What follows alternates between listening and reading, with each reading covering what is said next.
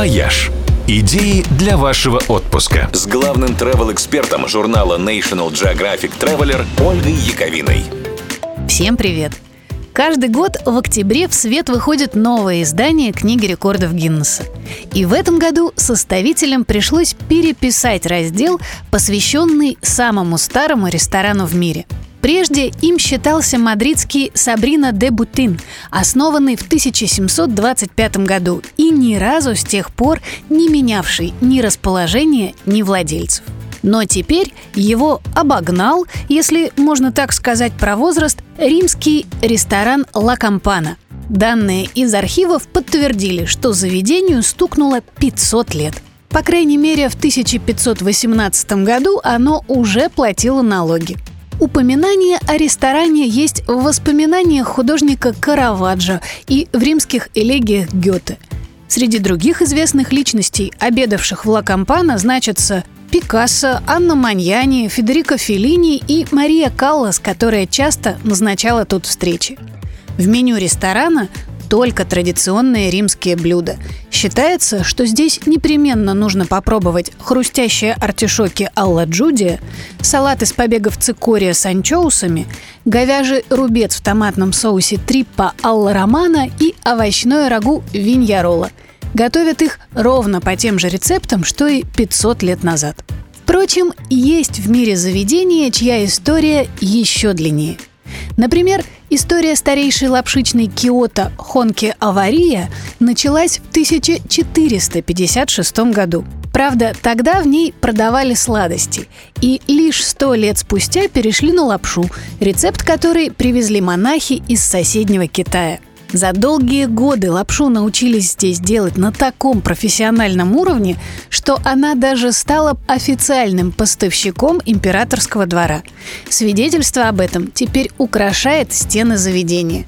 Так что здесь можно отведать ту самую лапшу, которую едали японские императоры. А рецепт пива, который подают в заведении ЦУМ Францисканер в центре Мюнхена, не меняется с 1364 года, то есть уже больше 650 лет. С тех самых пор, как его впервые сварили монахи из францисканского монастыря, который когда-то был расположен неподалеку.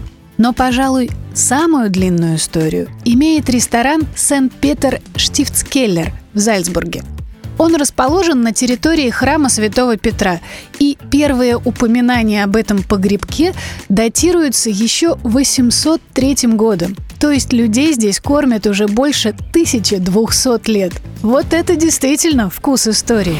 «Вояж» – радио 7 на семи холмах. «Вояж» Идеи для вашего отпуска с главным travel-экспертом журнала National Geographic Traveler Ольгой Яковиной. Всем привет! Сегодняшний день является важным национальным праздником в целой куче стран. В Аргентине он называется День уважения культурных различий. На Багамах – День национальных героев.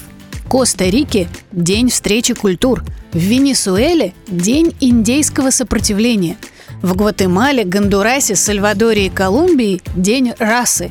В Испании – Национальный день, а в Белизе – Панамериканский. И поводом для всех этих праздников послужило одно и то же событие. Догадайтесь, какое? 12 октября 1492 года Колумб открыл Америку.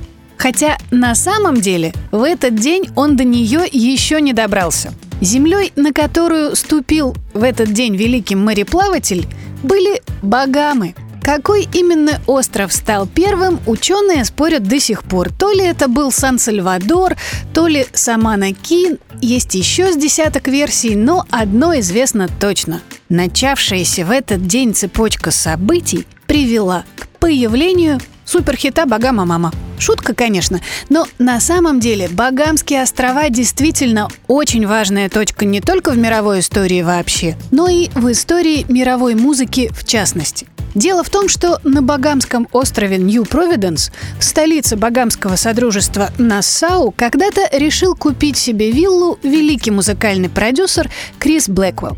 А в конце 70-х ему пришло в голову превратить свой роскошный особняк Компас Point в самую современную на то время студию звукозаписи.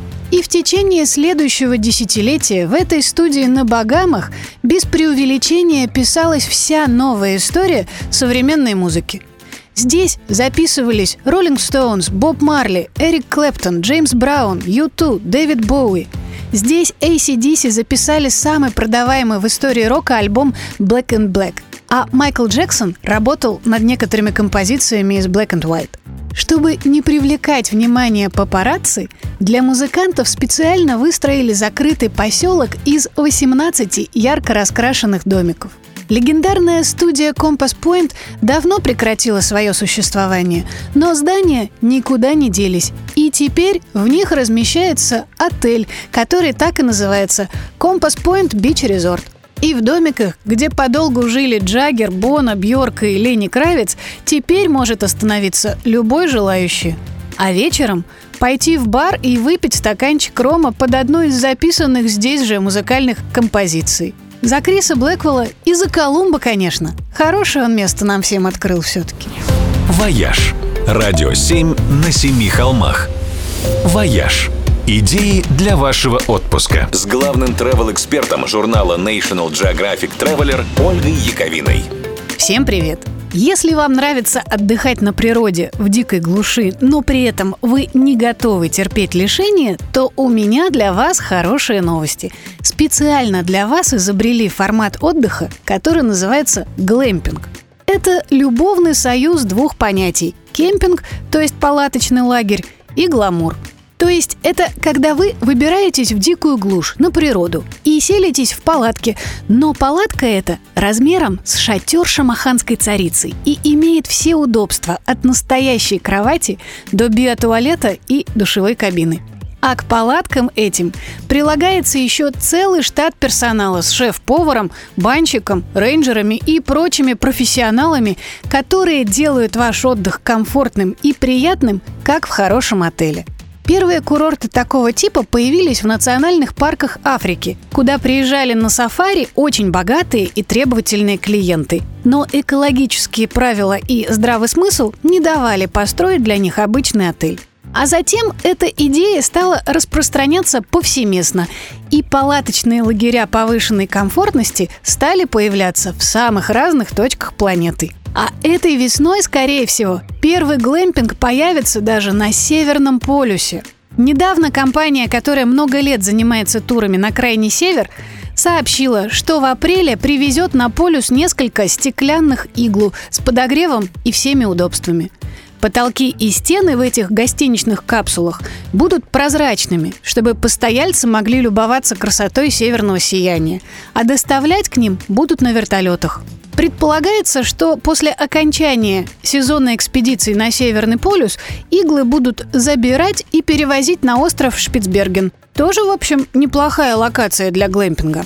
Кстати сказать, в России глэмпинги тоже стали появляться. Сейчас их уже более трех десятков в разных красивых местах. И не только в таких далеких краях, как Кольский полуостров, Камчатский или Хабаровский край. Очень много лагерей можно найти в Ленинградской области, а еще в Тверской, Тульской и Астраханской, куда запросто можно поехать с семьей на выходные. Конечно, выезд на природу со всеми удобствами – это в некотором роде читерство, от которого поклонники настоящих походов с костром, гитарой и рюкзаком придут в негодование. Но я думаю, это они от зависти. «Вояж» – радио 7 на семи холмах –